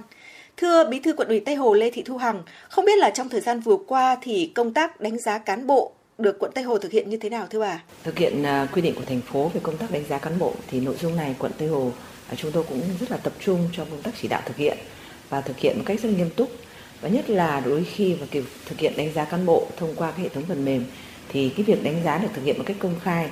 Và vì vậy cho nên là mỗi cán bộ cũng đều nhìn thấy cái kết quả của mình cùng với các cán bộ trong cái bộ phận công tác của mình và trong toàn quận thì chúng tôi có thể đánh giá được và qua cái việc này không chỉ là cán bộ được nhận đánh giá mà chúng tôi đánh giá cả cái vai trò trách nhiệm của thủ trưởng các cơ quan đơn vị trong công tác đánh giá đảm bảo một cách tính chính xác khách quan. Thế và từ đó thì chúng tôi thấy rằng là thái độ trách nhiệm của cán bộ công chức sau khi được đánh giá như vậy được cũng là có cái sự nỗ lực hơn rất nhiều. Và một cái điều mà chúng tôi thấy là à, qua cái cách đánh giá cán bộ à, một cách thực chất và hiệu quả như vậy thì nó giúp cho cái việc thực hiện nhiệm vụ của các phòng ban các đơn vị trong năm 2022 để được nâng lên một bước. Và cho đến thời điểm này thì chúng tôi đánh giá là các phòng ban, cơ quan đơn vị và các phường đã hoàn thành tốt cái nhiệm vụ và 21 trên 21 chỉ tiêu của quận à, trong năm 2022 đều hoàn thành và hoàn thành vượt mức. Và trong đó thì có 7 cái chỉ tiêu là hoàn thành vượt mức và có những chỉ tiêu vượt mức rất cao như là số thu ngân sách, như là việc giải ngân vốn đầu tư công. Và thông qua đó thì chúng tôi cũng thấy rằng là kết quả công tác của từng đơn vị nó gắn với cái việc đánh giá công tác cán bộ nó làm cho chất lượng hiệu quả công việc trong chung trong toàn quận đã được nâng lên. Dạ vâng, có thể thấy là công tác đánh giá cán bộ đã góp phần quan trọng để quận Tây Hồ đạt được những kết quả khả quan trong phát triển kinh tế xã hội trong năm qua. Quận Tây Hồ thì như vậy, không biết là tại huyện Phúc Thọ thì công tác này được thực hiện như thế nào thưa ông Nguyễn Minh Tăng? Thực hiện cái sự chỉ đạo ờ, nhiệm vụ của ban tổ chức thành ủy, các cái nhiệm vụ ờ, mà ban tổ chức thành ủy giao thì đối với Phúc Thọ thực hiện hết sức nghiêm túc và tiệu chung lại đánh giá trong một năm thì đã hoàn thành tốt các cái nhiệm vụ đặt ra mà thành phố giao. Có thể nói đến cái việc cái thành công đó là thực hiện cái quyết định 3814 của thành ủy về đánh giá đối với cán bộ công chức viên chức người lao động hàng tháng thì chúng tôi thực hiện hết sức bài bản, nghiêm túc, khách quan và rất dân chủ theo đúng cái lộ trình của quy định của thành phố. Đối với Phúc Thọ thì có thể nói là kết thúc năm, chúng tôi khẳng định là thực hiện cái 3814 quy định đánh giá cán bộ thì trên địa bàn huyện, đối với các đơn vị thì chúng tôi có thể nói là triển khai bài bản rồi. Thế và kết quả thì các phòng ban ngành của huyện, rồi các xã thị trấn, rồi các đơn vị trường học thì đã thực hiện nghiêm túc và bài bản đúng quy định. Dạ vâng, chúng ta có thể thấy rằng việc thực hiện công tác đánh giá cán bộ đã được Phúc Thọ thực hiện rất nghiêm túc. Không biết là Phúc Thọ đã có cách làm sáng tạo gì để đạt được hiệu quả cao trong công tác này thưa ông?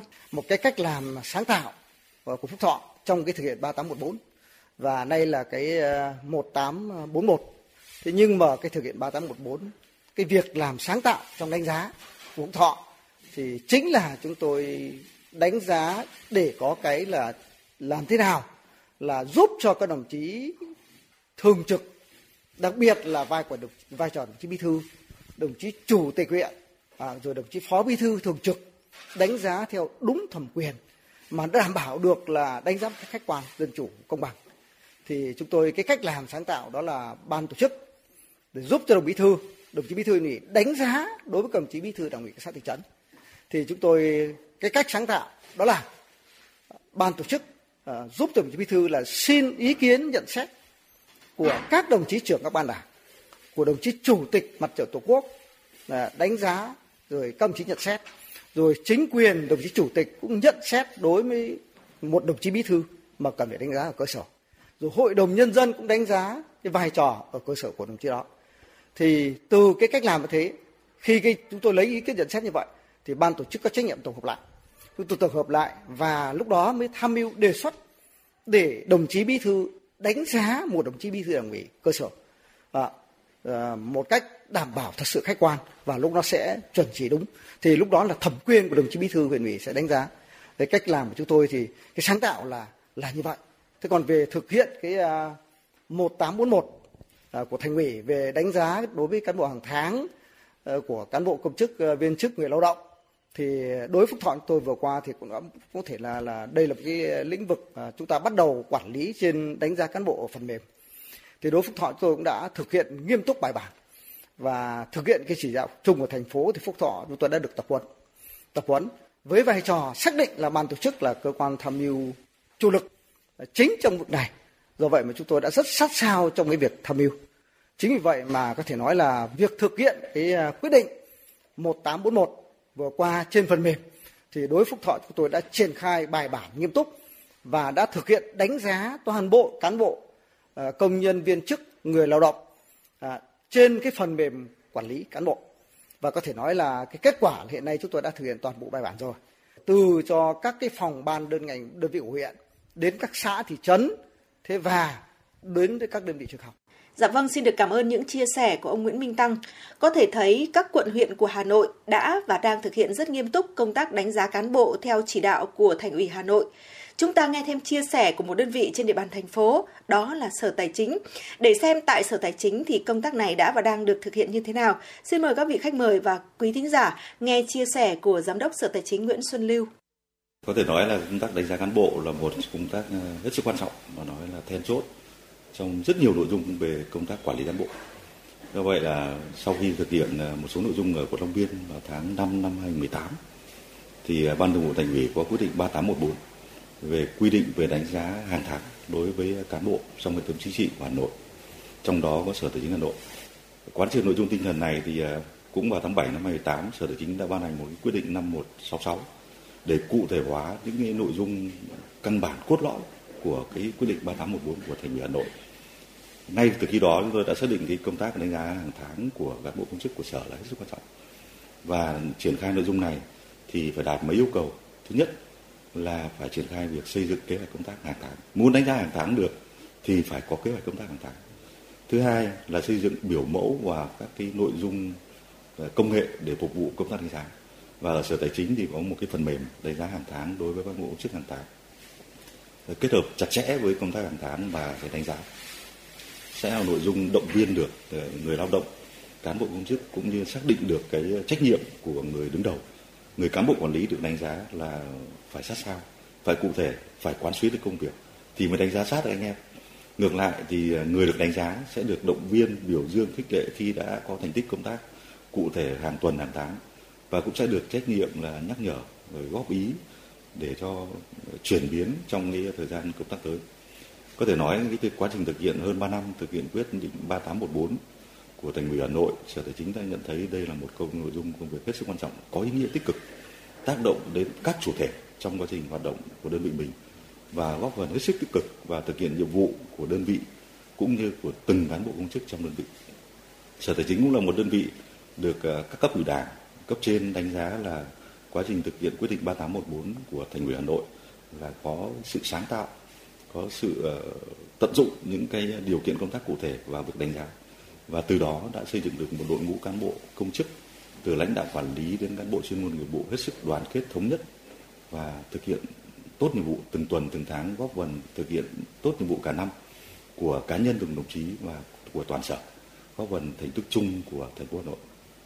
Vào tháng 10 năm 2021 thì Ban Thường vụ Thành ủy ban hành quyết định số 1814 cụ thể hóa và rút kinh nghiệm cái quyết định 3814 để có những nội dung quy định cụ thể hơn, chặt chẽ hơn và thống nhất hơn trong toàn bộ hệ thống của à, chính trị của Hà Nội để đánh giá cán bộ công chức và nó tạo thành một sự liên hoàn trong quá trình quản lý cán bộ. Thì à, ngay sau khi nhận được cái quyết định này thì à, Đảng ủy ban giám đốc sở cũng đã tổ chức nghiên cứu quán triệt trong cán bộ lãnh đạo quản lý và toàn thể cán bộ đảng viên của sở để thấm nhuần tư tưởng này và đã chuẩn bị dự thảo, dự kiến và sửa đổi các cái quyết định của sở tài chính liên quan đến nội dung đánh giá cán bộ hàng tháng hàng tuần. Và trong quá trình thực hiện thì ờ, chúng tôi cũng đã được ờ, ban tổ chức thành ủy ờ, cho phép tham gia nghiên cứu phối hợp một số nội dung chủ yếu liên quan đến biểu mẫu và phần mềm. Phần mềm đánh giá cán bộ của sở tài chính được tích hợp, gồm cả đánh giá cán bộ và kế hoạch công tác hàng tháng của cán bộ. Khi những nhiệm vụ được giao cho cán bộ công chức, khi lãnh đạo, cấp quản lý giao thì lập tức được tích hợp vào cái nội dung công tác, kế hoạch công tác của cán bộ đó. Thế đến khi mà đánh giá hoàn thành cái công tác đó thì chính trên nhiệm vụ được giao. Do vậy là quá trình thực hiện chúng tôi cũng đã và đang à, báo cáo đề xuất với ban tổ chức thành ủy cùng với đơn vị được nghiên cứu xây dựng phần mềm. Chúng tôi suy nghĩ rằng công tác đánh giá cán bộ là liên quan trực tiếp con người, nhưng cái công nghệ thông tin cũng sẽ có hiệu quả rất chi là hữu hiệu vì nó bớt đi những cái nội dung họp nội dung phải ờ, biên tập bằng giấy mà tất cả được hệ thống hóa trên hệ thống kết hợp chặt chẽ với cái kế hoạch và nội dung công tác tuần tháng thì sẽ hiệu quả hơn. Tôi suy nghĩ rằng với quyết định 1814 tháng 10 năm 2021 của thành Hà Nội sẽ có cái tác dụng lan tỏa và sẽ có hiệu quả và Sở Tài chính đã mà đang uh, sẵn sàng đón nhận những cái ờ, triển khai tiếp theo của ban tổ chức thành ủy để cụ thể hóa và thực hiện vào trong nội bộ đơn vị mình cũng mong rằng trong thời gian tới tiếp tục nhận được sự quan tâm của cấp ủy đảng cấp trên đặc biệt là các hệ thống tổ chức ban đối thành ủy để sở tài chính hà nội anh em cán bộ công chức của sở sẽ hoàn thành cái tốt công tác nhiệm vụ chuyên môn mình trong đó có việc đánh giá cán bộ hàng tháng Dạ vâng, qua chia sẻ của Giám đốc Sở Tài chính Nguyễn Xuân Lưu vừa rồi thì chúng ta thấy nổi bật lên một điều, đó là khi sử dụng phần mềm để đánh giá cán bộ thì hiệu quả đã có sự chuyển biến rất là rõ nét. Xin được nghe ý kiến của Bí thư quận ủy Tây Hồ Lê Thị Thu Hằng về vấn đề này ạ. À, sau một cái thời gian thực hiện thì chúng tôi thấy là cái việc mà tổ chức tập huấn cũng như triển khai thực hiện nó cũng đã đều được từng cán bộ cũng đã sử dụng cái phần mềm này một cách rất là thuận lợi. Thế và trên cơ sở đó thì khi mà chúng ta sử dụng phần mềm thì nó làm cho cái thời gian rút ngắn cái thời gian cho cái người tự đánh giá và cái người đánh giá. Và vì vậy cho nên là cái như tôi cũng vừa mới có nêu đó là từng cán bộ cũng đã thể được đã biết được cái kết quả của mình và đồng thời là trong cùng cơ quan đơn vị và cái việc mà triển khai thực hiện một cách qua cái hệ thống phần mềm ý, nó làm cho cái việc là cái việc được đánh, cái cái kết quả công tác đánh giá nó được nhanh hơn và thông qua đó thì có thể kiểm nghiệm ngay từ cái kết quả công việc và kết quả đánh giá cán bộ, công chức hàng tháng. Dạ vâng, để chúng ta có thể kiểm chứng được công đoạn cuối cùng sau đánh giá cán bộ thì vai trò quan trọng nhất vẫn là vai trò của người đứng đầu khi nhận xét đánh giá lần cuối. Vậy thì với Tây Hồ thực hiện trong thời gian vừa qua thì bà thấy công tác này được thực hiện như thế nào thưa bà?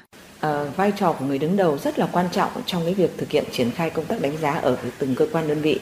Bởi lẽ là người đứng đầu nếu công tâm khách quan và có sự sát sao trong đánh giá thì từ đó mới chất lượng công tác đánh giá mới được tốt hơn và vì vậy cho nên là cái thông qua cái việc, cái trách nhiệm kiến trúc cuối cùng thì qua đó nó kiểm soát lại toàn bộ trong cái quá trình đánh giá và chính cái quá trình kiểm soát đó cũng sẽ phát hiện được là cái nội dung đánh giá ở điểm, ở khâu nào, ở chỗ đơn vị nào nó chưa thực sự được nghiêm túc thì trên cơ sở đó có cái yêu cầu, có cái nhắc nhở chấn chỉnh trong quá trình thực hiện để nó tạo ra cái sự đồng đều trong đánh giá và cũng như làm cho cái chất lượng đánh giá được thực hiện tốt hơn.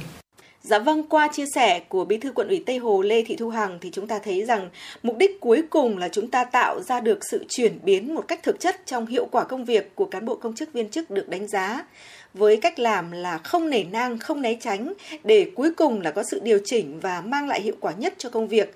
Không biết là tại Phúc Thọ công tác này được thực hiện như thế nào thưa ông Nguyễn Minh Tăng? À, báo cáo với các đồng chí là như tôi đã trao đổi ở phần trên ý, thì cái việc mà đánh giá để đánh giá thực chất được một đồng chí cán bộ à, từ cái đánh giá đó thì nếu ta đánh giá đúng thực chất được à, thì ta xác định được cái cái năng lực của cán bộ. Thì đó cũng là một cái khâu để chúng ta sử dụng cán bộ. Nên là cái việc đó thì để đánh giá chuẩn được chính xác được thì như chúng tôi nói là cái cách làm của phúc thọ. Cách làm phúc thọ là sáng tạo.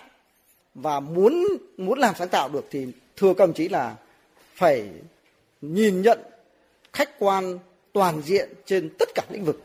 À, để đánh giá một đồng chí cán bộ thì thưa các ông chí thì nó sẽ chuẩn và cái cách của chúng tôi như vừa chúng tôi nói ở phần trên thì đó là cái sáng tạo như thế chính là giúp cho đồng chí bí thư đánh giá vai trò của các đồng chí theo lĩnh vực công tác đảng rồi các đồng chí ở góc độ chính quyền thì đánh giá theo góc độ của thẩm quyền của đồng, của đồng chí chủ tịch ở góc độ chính quyền thì nó sẽ chuẩn chỉ và sẽ đảm bảo đúng được cái chất lượng của cán bộ. Dạ vâng, xin được cảm ơn chia sẻ của các vị khách mời. Qua chia sẻ của các vị khách mời thì các đơn vị địa phương của Hà Nội đã và đang rất nỗ lực trong thực hiện công tác đánh giá cán bộ để nâng cao năng lực hiệu quả công việc của cán bộ, công chức, viên chức và các đơn vị địa phương. Tuy nhiên, như ban đầu chúng tôi đã đề cập thì công tác đánh giá cán bộ vẫn đang là một khâu khó. Và trước khi chúng ta tiếp tục trò chuyện với các vị khách mời thì chúng tôi mời quý vị nghe tổng hợp sau đây. Nghị quyết Trung ương 4 khóa 12 nhận định vẫn còn tình trạng nể nang, cục bộ trong đánh giá cán bộ. Nghị quyết Trung ương 7 khóa 12 tiếp tục khẳng định đánh giá cán bộ chưa phản ánh đúng thực chất, chưa gắn với kết quả, sản phẩm cụ thể, không ít trường hợp còn nể nang, dễ dãi, định kiến.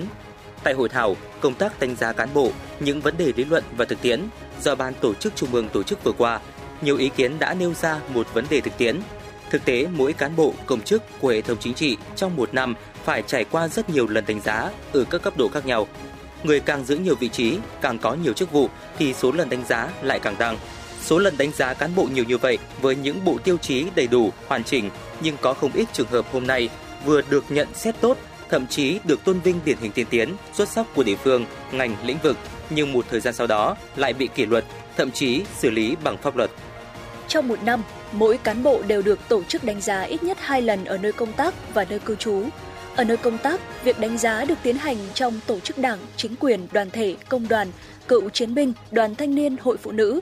Nhiều nơi đánh giá kết quả công tác có thể được tiến hành hàng tháng, 3 tháng, 6 tháng và một năm. Có những nơi ngoài bộ tiêu chí đánh giá chung, còn có các tiêu chí đánh giá cụ thể, chi tiết, phù hợp với tình hình của địa phương, cơ quan, đơn vị mình. Nhiều vòng, nhiều lớp là vậy, nhưng tại nhiều đơn vị, cấp ủy tổ chức đảng, những bản kiểm điểm tự đánh giá của cán bộ đảng viên theo nhiều tiêu chí cụ thể ở nhiều mặt, năm nào cũng giống năm nào. Bản kiểm điểm tự đánh giá năng lực chuyên môn lại giống bản kiểm điểm đảng viên, bản kiểm điểm của người này lại hao hao giống của người kia. Một số cấp ủy, người đứng đầu cơ quan đơn vị địa phương còn xem nhẹ tầm quan trọng của công tác đánh giá cán bộ. Họ còn chậm đổi mới tư duy, chưa đầu tư thời gian, công sức thỏa đáng cho công tác này, chỉ xem đánh giá cán bộ là việc làm cho có và năm nào cũng làm chiếu lệ, làm cho xong. Họ chưa coi việc khảo sát đánh giá cán bộ, công chức, viên chức là căn cứ quan trọng phục vụ cho các bước sau này liên quan đến đề bạt, bổ nhiệm, luân chuyển, bố trí cán bộ. Bởi vậy, việc lấy hiệu quả công việc làm thước đo chủ yếu để đánh giá cán bộ đôi khi chỉ mang tính ước lệ. gây đến một căn bệnh muôn thuở khó chữa mang tên bệnh hình thức, chạy theo thành tích. Điều này thể hiện ở số lượng người được xếp loại hoàn thành xuất sắc hay tốt luôn ở mức kịch khủng Ví dụ, một số nơi lựa chọn đề xuất tối đa số lượng cán bộ hoàn thành xuất sắc nhiệm vụ trong năm, trong khi thực chất thậm chí có thể không có trường hợp hội tụ đủ các yếu tố để xếp loại hoàn thành xuất sắc. Việc đánh giá đảng viên của cấp ủy nơi cư trú đối với cán bộ lãnh đạo, quản lý vẫn nặng tính hình thức, chưa sát, đúng mục tiêu quy định số 213 về trách nhiệm của đảng viên đang công tác thường xuyên, giữ mối liên hệ với tổ chức đảng và nhân dân nơi cư trú. Mặc dù thành phần tham gia đánh giá, nhận xét đảng viên đang công tác được mở rộng, có thêm ý kiến của cấp ủy tri bộ và đại diện ban công tác mặt trận, tuy nhiên hầu hết cán bộ, đảng viên, kể cả người lãnh đạo, quản lý đều được cấp ủy địa phương đánh giá ở mức tốt trở lên. Kể cả có một số trường hợp cấp ủy địa phương không có nhiều thông tin về người chính mình đang nhận xét. Có người chỉ khi đến cuối năm đến xin xác nhận theo quy định số 213 QĐ-TU thì bí thư chi bộ nơi cán bộ cư trú mới biết mặt. Thậm chí theo quy định, một năm có hai cuộc họp định kỳ với tri bộ nơi cư trú mà nhiều đảng viên viện đủ lý do để xin vắng. Có đảng viên vắng không rõ lý do. Điều này thể hiện việc phát huy tính dân chủ trong đảng, phát huy vai trò giám sát, tham gia của nhân dân vào công tác đánh giá cán bộ còn nhiều hạn chế. Cái khó của đánh giá cán bộ là phải xem xét toàn diện. Điều này cần có quá trình và thời gian tìm hiểu, theo dõi. Đánh giá cán bộ không thể là một lần là xong, mà là một quá trình nhận thức, xem xét, đánh giá từng yếu tố liên quan. Có những yếu tố khó định lượng, xác định được sản phẩm đầu ra cụ thể mà chỉ định tính. Thực tế cho thấy tinh thần tự phê bình và phê bình, tính chiến đấu của một bộ phận cán bộ công chức viên chức chưa cao. Nhiều cán bộ lãnh đạo khi đánh giá lại có tâm lý dĩ hòa vi quý, nể năng, né tránh, ngại va chạm, chủ quan, cảm tính cá nhân, đặc biệt trong việc góp ý nhận xét cán bộ. Nội dung kết luận nhận xét đánh giá cán bộ chung chung, thiếu cụ thể, chưa phản ánh đúng kết quả công tác của cán bộ. Bởi vậy ưu điểm lúc nào cũng được, nêu rất nhiều, rất rõ, ngược lại mặt hạn chế rất ngắn gọn chung chung. Theo kết quả điều tra dư luận xã hội vừa qua của Viện Nghiên cứu Dư luận xã hội của Ban tuyên giáo Trung ương, có tới 58% cán bộ chủ chốt cấp huyện và tương đương trở lên cho rằng việc đánh giá cán bộ còn nể nang, thiếu công bằng, thiếu minh bạch. 41% cho rằng nhiều trường hợp làm việc kém hiệu quả nhưng vẫn được lên lương và bình bầu danh hiệu thi đua. Lý luận và thực tiễn cho thấy có hiểu biết về cán bộ mới có cơ sở đánh giá đúng cán bộ, nhưng không ít trường hợp đánh giá cán bộ mang thiên kiến cá nhân, chủ quan của người lãnh đạo.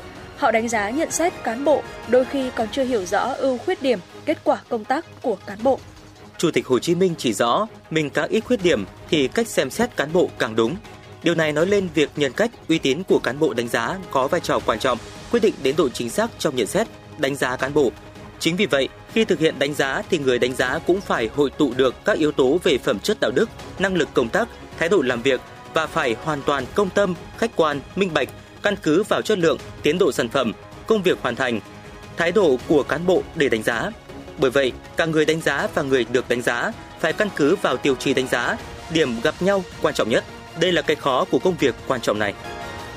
Dạ vâng, quý vị và các bạn vừa nghe một tổng hợp của chúng tôi về những tồn tại hạn chế cũng như những cái khó trong công tác đánh giá cán bộ.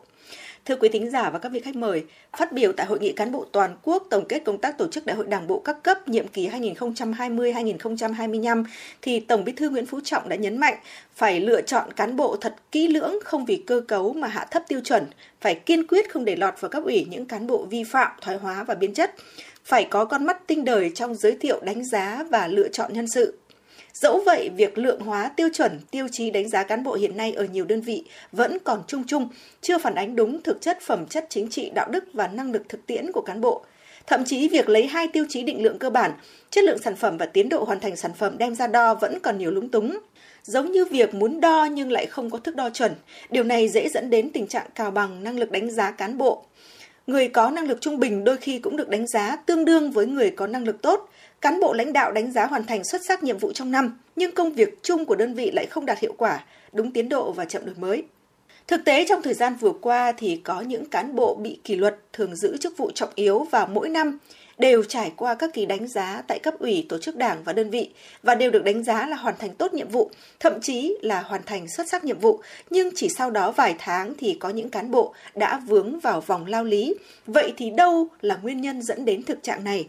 Xin được nghe ý kiến của Phó Giáo sư Tiến sĩ Ngô Thành Can.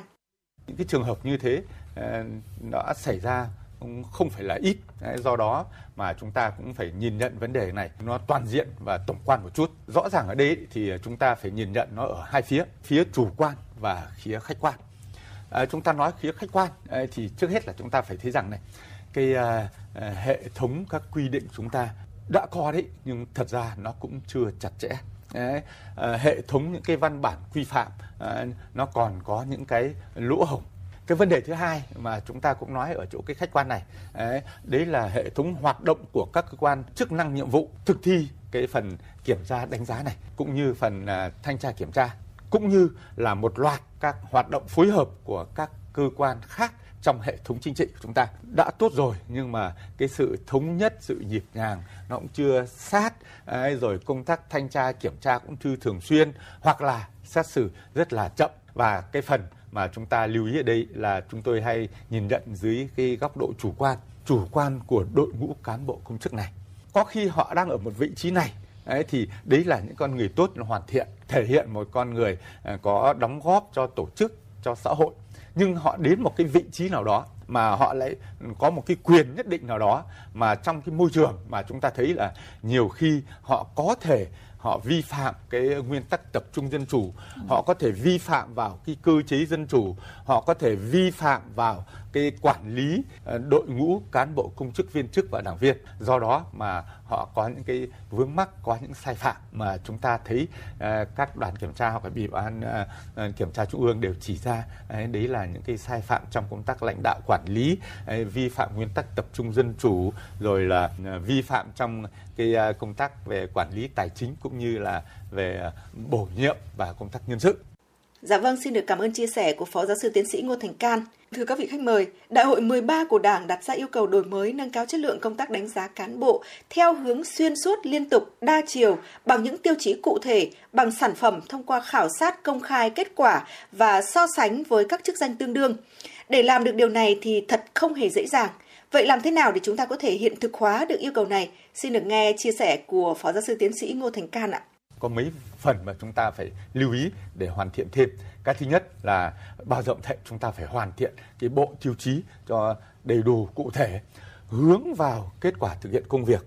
Đấy. Ở trong cái phần này thì ờ, cần có những tiêu chí ở các loại cán bộ khác nhau, các cấp khác nhau bởi vì cái cấp thực hiện chiến lược sẽ khác với cấp thực thi mà cũng khác ra với những cái cấp ở cơ sở. Đấy, do đó mà chúng cần phải phải phải phải cụ thể hóa.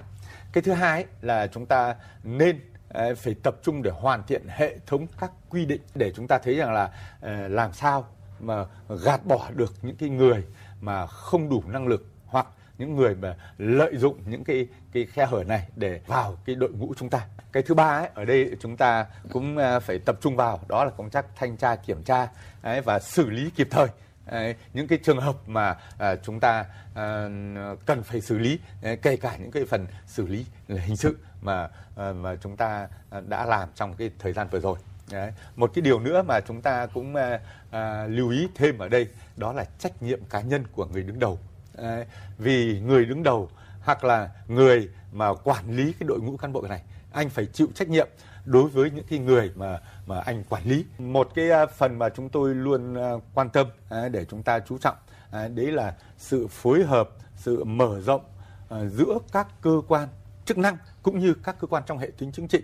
Đấy đồng thời một cái yếu tố công khai dân chủ cũng cần phải lưu ý. Và ở đây có một phần mà chúng tôi uh, quan tâm.